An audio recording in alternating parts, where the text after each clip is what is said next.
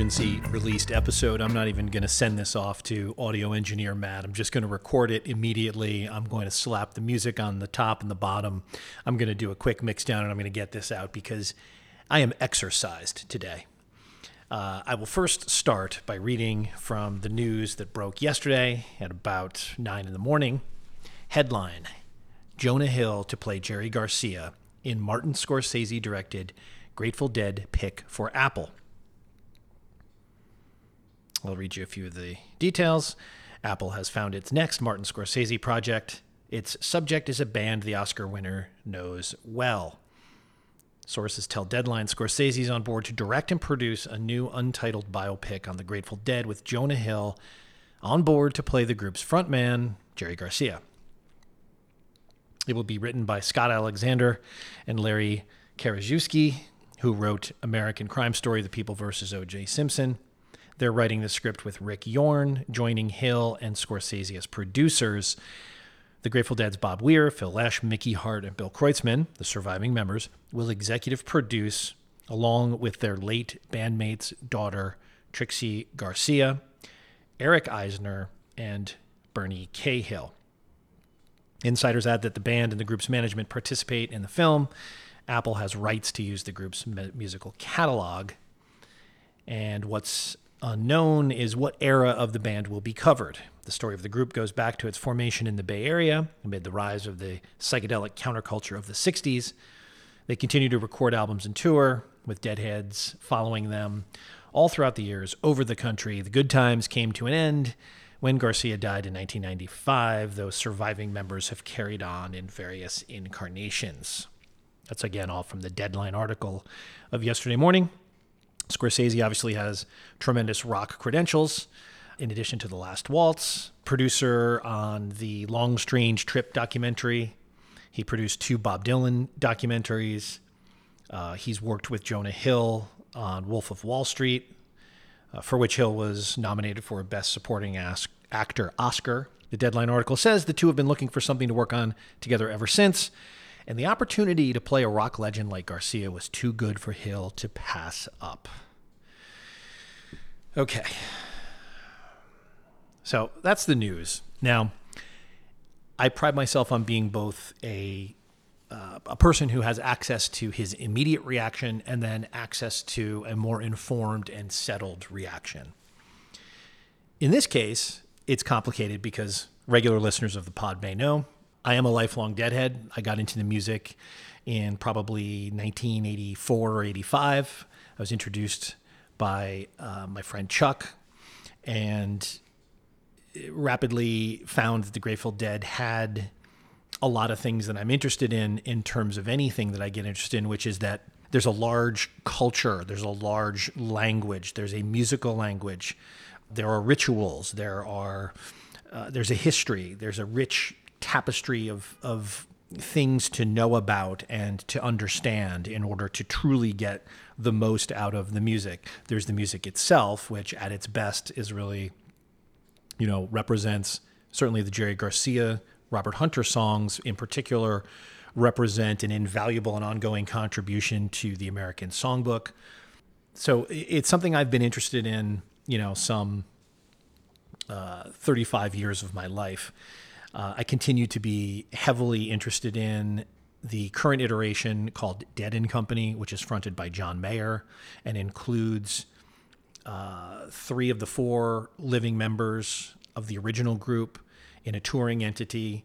They're playing probably the best iteration of this music that anybody in my generation has ever seen. So I've read all the books about the band, I've seen all the documentaries it's it's something I know a tremendous amount about. So you have to take that with a grain of salt. Both on the one hand, that I probably am going to have pretty formed opinions about who should play Jerry, if indeed anyone is going to, and we'll get to that in a moment. Uh, but on the other hand, you could also more positively look at that and say, well, maybe this guy knows a little bit about what he's talking about. Now, you know, far be it from me to tell any actor that he or she or they shouldn't have a role. I'm sure Jonah Hill has the skills to pull something off that can be believable, but we'll get into that as we jump into my reaction to this news and why I wanted to do this somewhat comical emergency broadcast release because I will be honest and tell you that my very first reaction was no, no, that's not a fit. uh, there's nothing. There's nothing against Jonah Hill. Uh, there's plenty of roles out there for him, so I don't want this to come off like I'm, you know, trying to trying to uh, shit on an opportunity that someone has because as we know it's a very difficult life to pursue as an actor. Most actors are not lucky enough to be able to pick and choose what they want to do. And so i don't feel bad in this case because you know jonah hill is a producer he's a writer he's a director he's been nominated for an academy award he's an actor. He's broken through he can do what he wants to do he can develop his own projects and does he's fine he's got plenty of work love him in moneyball one of my favorite movies. He's great in that. So, you know, I enjoy his work from time to time.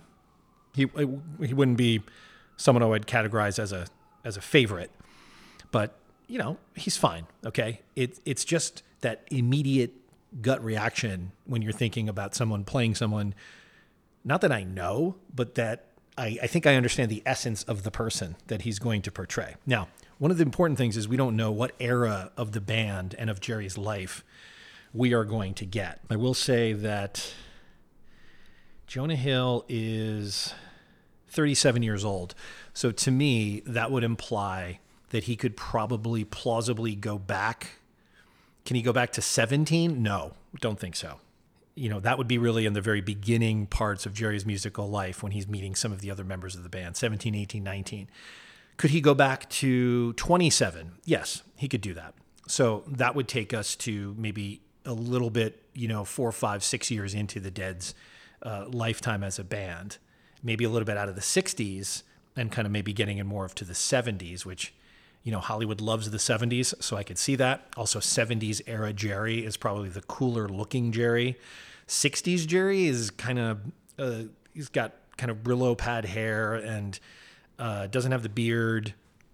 He's a little bit more heavy set. He's wearing more stereotypically 60s clothes.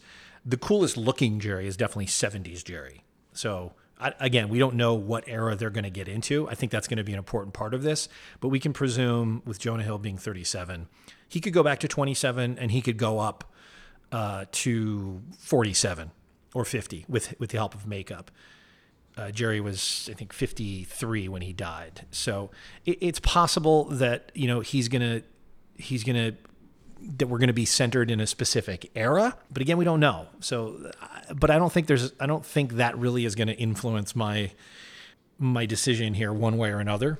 We'll get into later a little bit why I'm not convinced that he's a great choice for this, and I have some other suggestions. But first, let's also talk about when when bands cooperate with fictionalized versions of their stories. Is this ever good? I mean, look at Bohemian Rhapsody, which is probably the most recent and the biggest box office example, right? It's undeniably a monster hit. It has the total participation, some would say control, of the surviving band members of Queen. And I think, to my taste, you know, knowing about the story of Queen and knowing about the story of Freddie Mercury, I think this movie actually avoids most all of the actually interesting things about Freddie Mercury and Queen and their story. And and it it does that because the band members are involved. I mean, it's understandable. You know, do you want your children really seeing some of the more unseemly things that go on in the rock business in the 70s and in the 80s? Yet, you know, if you really want to tell the story, I think you have to get into some things that a movie like that skirts around for its own artistic reasons. It also conflates things for dramatic effect, which, when you're dealing with real people and real events, that just bothers me. You know, maybe that's just me. I think at the end of that movie, you know, they kind of conflate the absolutely amazing Live Aid performance that Freddie Mercury gave and the band gave. And for dramatic effect, they sort of I think they position it that's like, oh, Freddie just found out before he walked on stage, you know, his AIDS diagnosis, but yet he went out and did that anyway, which is not true. Like it doesn't fit the timeline if you look at the actual facts. So that performance is amazing all on its own. It doesn't need any other additional freight put on it. Like you can go onto YouTube right now and watch Freddie Mercury and Queen at Live Aid and be blown away by how amazing it is. And the film did a great job recreating it, almost note for note. But sanitized band participatory you know, fictional series, I just don't think I can ever think of one that's really, really worked.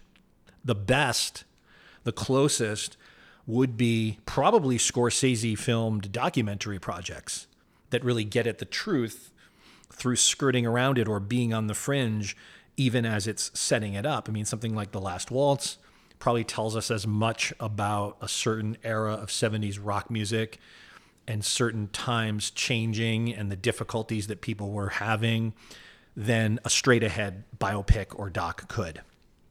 So I am already concerned when I think of something like Billy Crudup playing guitar in Almost Famous. It's just, it's not believable. Okay. So, you know, you have a fictional band in a movie like that. Maybe it's okay for an actor to fictionally pretend to play guitar, but I don't know how you're going to deal with or do this in, in whatever this becomes. Presumably, they just have to stay away from the music altogether in order to believably present something on screen because I don't know how you would stage this music with actors and to have that not be a jarring, slamming, off-putting moment. I don't know how you would do that. So maybe they stay. Maybe they're going to stay away from performance. Uh, but then again, you have the question of if you're going to tell the story of Jerry Garcia and you're going to tell the story of the Grateful Dead, how are you going to do that without listening or showing the music in a certain way? So maybe there are creative solutions for that that Marty has up his sleeve. I don't know. Now, Scorsese again, he did two of probably the best rock docs in uh, the one I mentioned before, Last Waltz with the band. And I think also his first Dylan biography, No Direction Home, is one of the best. Certainly the best Dylan biography there is. Uh, and it's it's a great one, and it it tackles a similarly untacklable, thorny subject. Someone as deep and multitudinous, if that's a word, as Garcia in Bob Dylan, perhaps even more so. But you know, Dylan and Garcia very closely linked throughout their musical lives and history. Very great sense of musical respect between the two. The Dead and Jerry always performed Dylan songs as part of their concert repertoire. And I know that the Mutual Admiration Society is long and deep between both of those, and it goes both ways. So, but then let's look at Scorsese's most recent effort, uh, the Rolling Thunder Revue documentary, quote unquote, film from 2019. This featured restored performance footage from the famous Dylan Rolling Thunder Revue concert tour, but then it also included these bizarre fake new interviews with people who weren't actually a part of it, like Sharon Stone pretending that they were a part of it. And it's a mess. It's just a mess. It doesn't work. That part of it doesn't work. To quote Marty, quote, once we had Rolling Thunder constructed, editor Dave Tedeschi and I looked at it and I said, It's conventional, says Scorsese. It's just a film about a group of people who go on the road and they sing some songs. I'm going to have to start all over. We have to go with the music, maybe, go with the spirit of the commedia dell'arte. And then the words started to come in about possibly people who weren't there being there. He laughs. That's interesting. That's a challenge, as they say. Let's pursue that. So I would argue, Marty, yeah, it's just a film about a group of people who go on the road and they sing some songs. It's Bob Dylan's fucking Rolling Thunder Revue. It's probably one of the most famous concert tours of all time. And it's Bob Dylan. And you have the footage that you can restore and bring to life and the incredible music. That is enough. What is Sharon Stone adding to that? So that's a bad decision. That's what I'm concerned about here. So, Jerry's life, okay? If this is Jerry centric, I'm not sure. If it's band centric, we're not sure. Jerry's life story is the stuff of great fiction. It's it's normal, but it's epic. It's sweeping. It's historical. You know, this is a person that was personally present for every meaningful meaningful event of what we think of when we think of the 60s as I mentioned, he wrote songs which are going to be a part of the American songbook for all time. He was absolutely a musical genius. He was a walking contradiction. He had darkness, he had addiction, through which these rainbow colors of light and sound and harmony still managed to break through. Uh, he was known to everyone and yet unknown in some ways to maybe even those closest to him. He actually rejected this godlike status put upon him by the deadheads. And yet he also benefited from it. Now, how many people, flawed though they might be, don't enjoy and don't embrace being worshiped? Most of us don't have that experience, so we don't even know. But trust me when I say, you know, when you read about people who appear on stage in front of, you know, 20,000, 25,000, 100,000 people, whatever you want to have it be, it's a very singular and unique experience. And when you have an experience where music like the Grateful Dead is at the center, where you have a collective knowledge in an arena of what's taking place in real time. So now they're playing this song. Oh, that means this. That means we are doing this type of a show, right? That means that I'm about to hear an improvisational section in which Jerry usually takes flight. Uh, there are all these multitude of things going on in any given Grateful Dead song, in any given Grateful Dead concert. And what's unique about it is everybody in the arena is both having a shared experience and an individual experience from the band members to every single person in the audience, and they can't do it without each other. So there's a collective improvisational performance taking place, and both parties are a part of this. So it's impossible to sum anyone up. It's impossible to sum Jerry up. Uh, but there's many, many, many good books on Jerry and on the dead if you're interested, I'll list a few of them here that I just happened to take down from my shelf this morning as I did a brief prep for this. Uh, Garcia and American Life by Blair Jackson is a, is, a, is a great book written by someone who covered the dead for 25 or 30 years. Dark Star, an oral biography, is by Robert Greenfield. That's the one I'm partial to because it's an oral history. And I've decided I'm really partial to oral histories and biographies because I like that I can do my own work deciphering between the lines you know from the voices that you hear of in books like that. So you have a bunch of people interviewed and you can kind of get to see who's grinding what acts for what reason. You can see who is wearing the rose colored sunglasses and only sees the good in everybody. You can see all that kind of stuff. And I, I, prefer to see that for myself i think in a history or a biography rather than have a narrative composed for me by an author by and large so Dark Star and Oral Biography accomplishes that. Jerry on Jerry, the unpublished interviews, is a great place to hear from the man himself. Jerry was an amazing talker. This is another part of this. You know, there's a lot of footage of Jerry, of course. There's a lot of footage of him talking. He's an extremely engaged interviewee. Whatever arena you want to look at, go go look at his his uh, appearances on Letterman.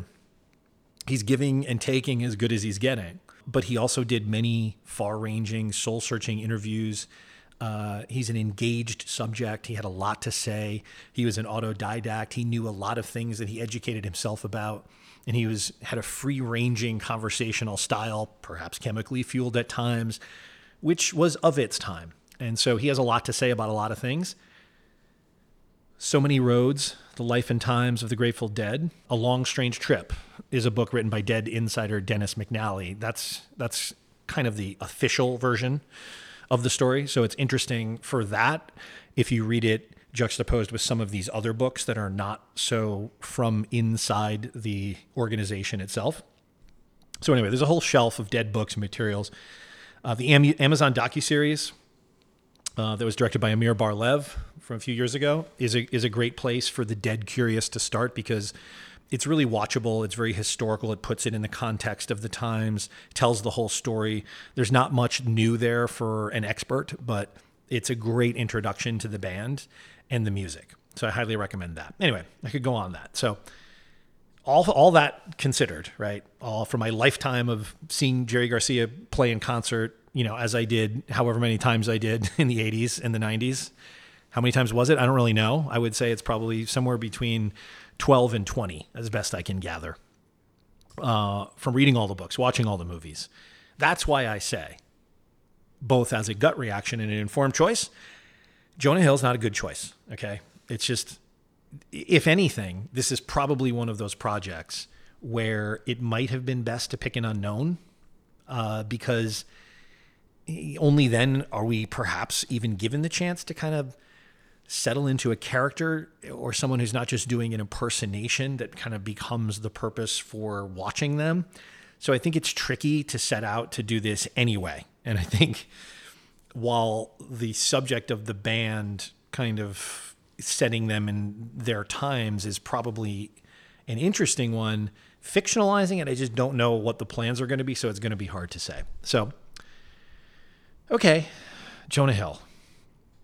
So, why don't I like Jonah Hill for this? Well, first of all, let's take a little bit about Jerry's background. Just first of all, like, you know, again, anyone can look like anyone, anyone can be made to look like anyone.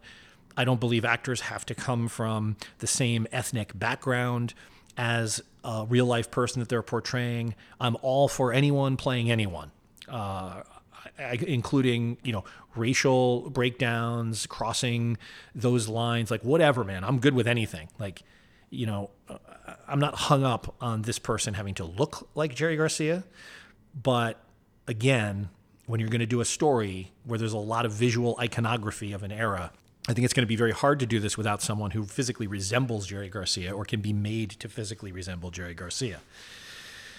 Now, so Jerry Garcia was from San Francisco. His father was either from Spain or his his father's parents were from Spain, but he's Spanish on his father's side and his mother was I believe Irish and Swedish. And he was born in a district of San Francisco in 1942, which was a heavily Italian Irish neighborhood at the time. Uh, his father's name was Jose Ramon Garcia, and his mother's name was Ruth Marie Garcia. She was also born in San Francisco. So you do have this Spanish lineage part of Jerry that I think is visibly manifest in the way he looks, which again, you can accomplish through hair and makeup, I'm aware.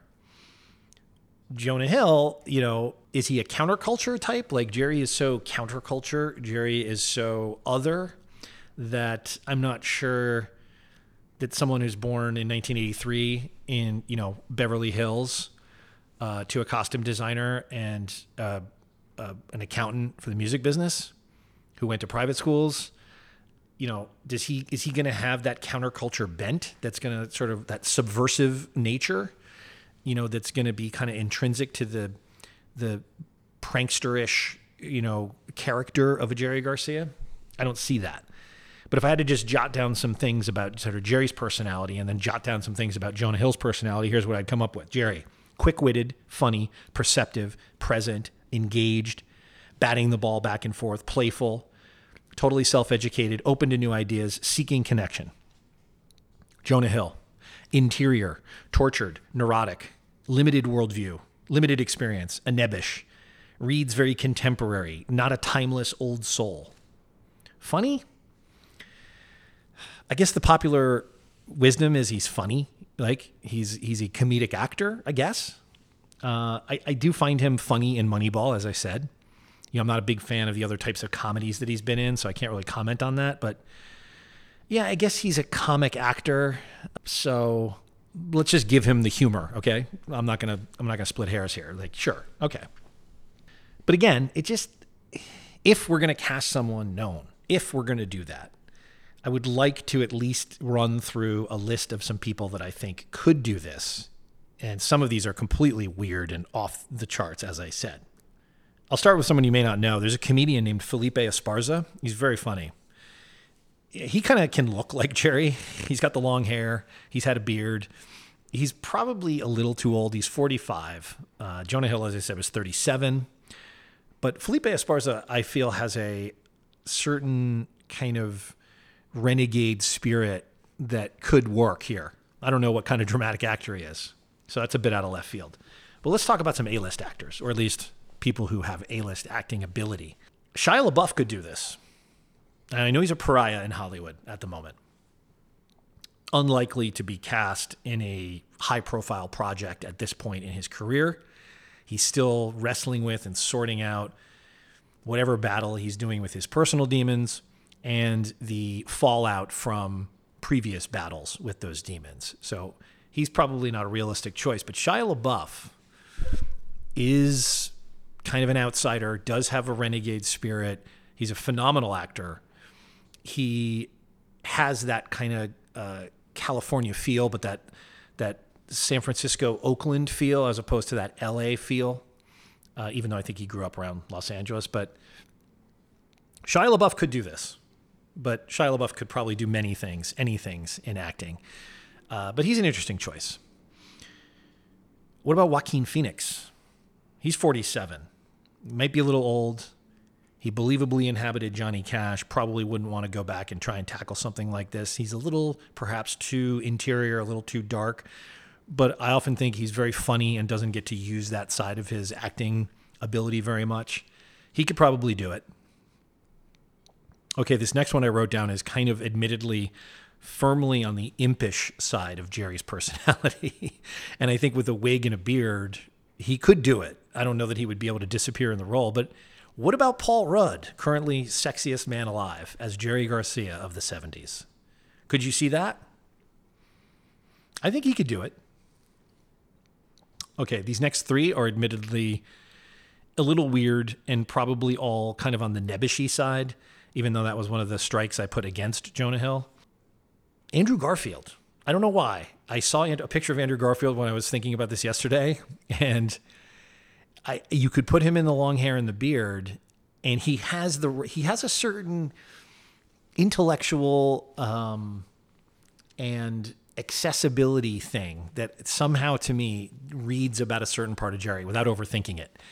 Uh, there's something there. I don't know what it is. He doesn't physically resemble him in any way, but there's something there I could see working.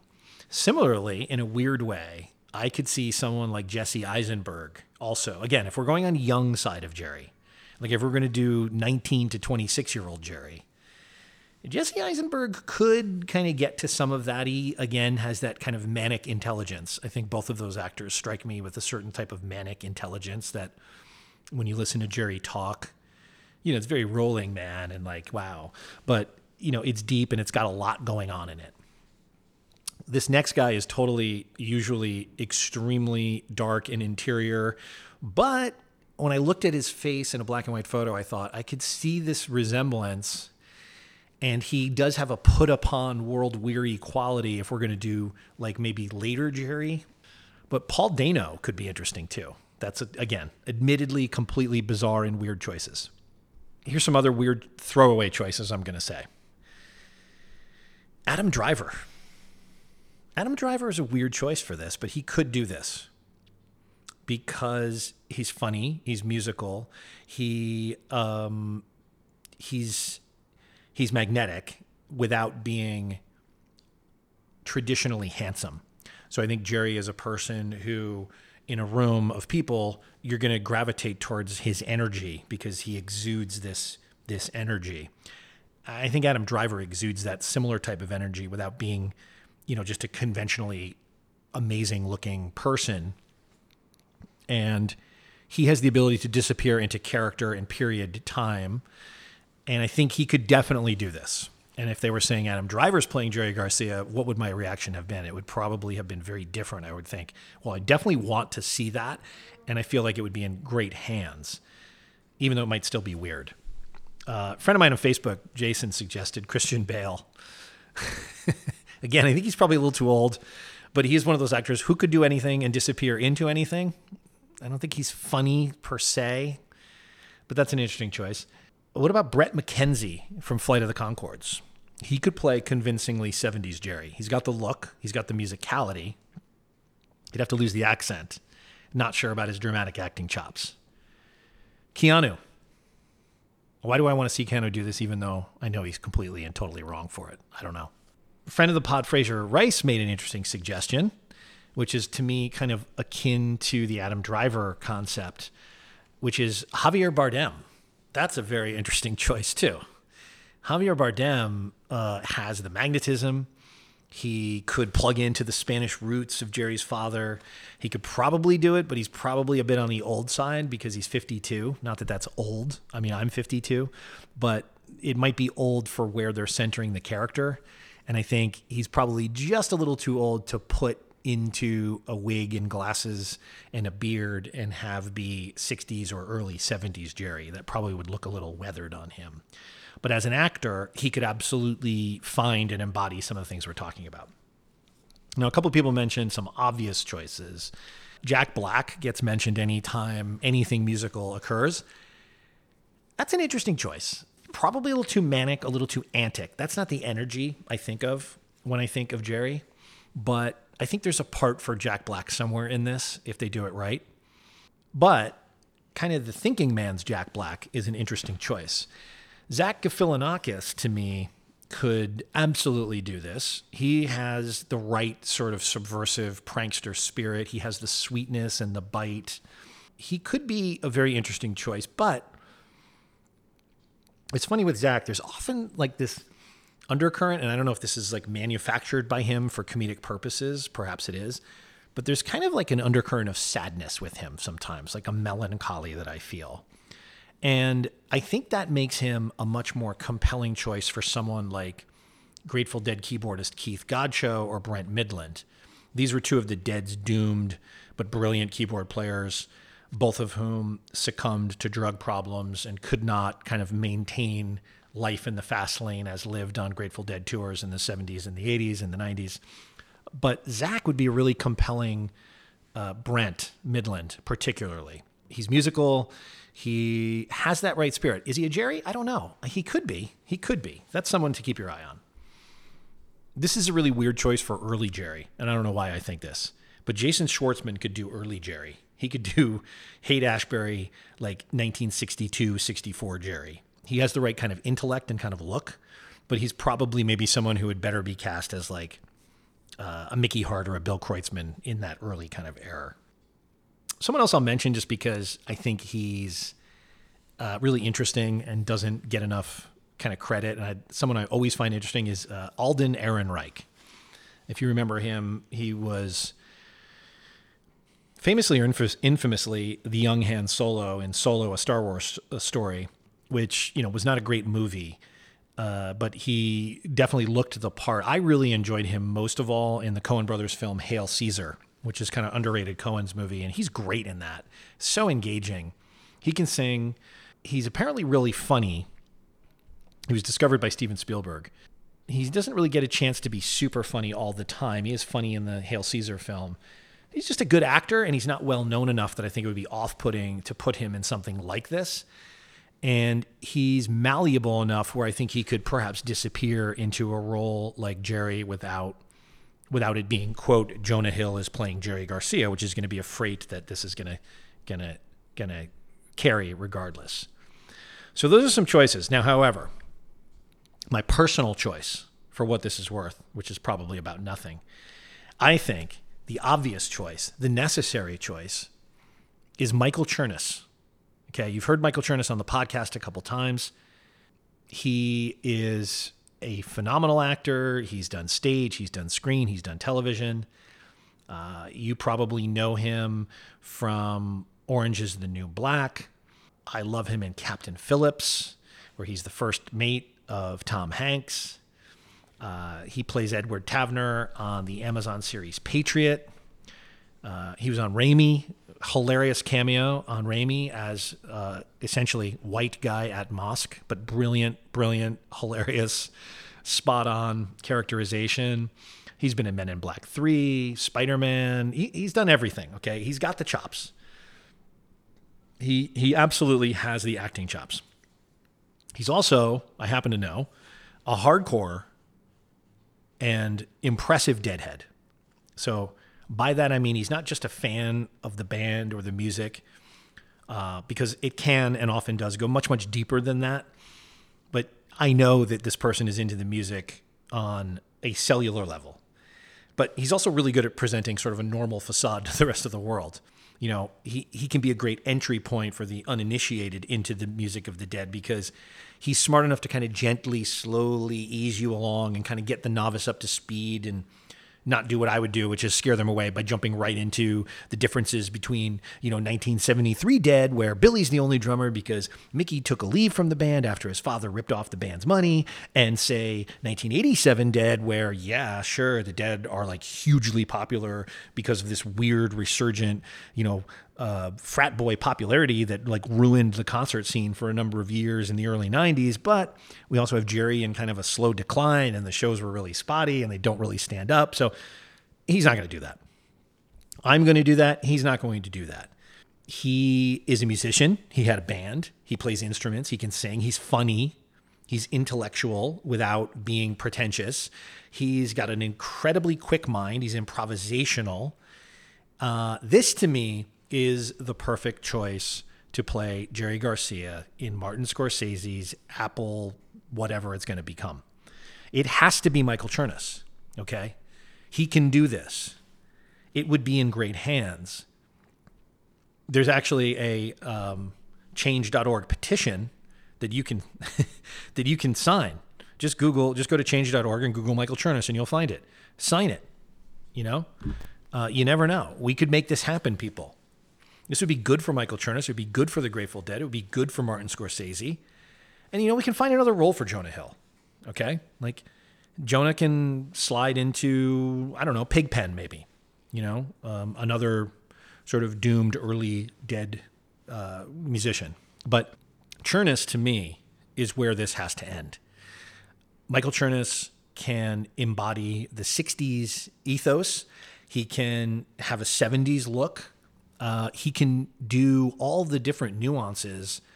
And I guess more than that, he can kind of like understand all the things that are and were Jerry. He can put them all into his giant acting blender and he can figure out how somehow to distill all of that into a performance that can resonate on screen and kind of hit the notes that the man's life needs to hit without necessarily just impersonating him. And I think that's what we really would want and desire. Again, if we even want and desire this, which I don't, like, I don't want and desire this as a dramatic series. I just don't see how you can do this well. I don't see where it's been done well. So I remain completely on the sideline to watch this unfold, even as a deadhead you know, you'd think I'd be sort of like, hey, great, you know, we're going to have this representation in popular culture that everyone's going to pay attention to. But it just seems like there's way more things that could go wrong than could go right. And if you want it, the best possible chance to go right, let's get behind Michael Chernus as Jerry Garcia, because that's the best chance we have for this thing to go right. So that's it for today's emergency broadcast of the Full Cast and Crew podcast. I will be releasing this right now. I'm not going to mix it, as I said. I'm just going to slap it together and put it out there. So I apologize for any auditory uh, problems that you might encounter. And we'll be back next week with a epic episode about Star Trek, all things Star Trek. But for this week, thanks again for listening and for all your support for the pod. What a long, strange trip it's been.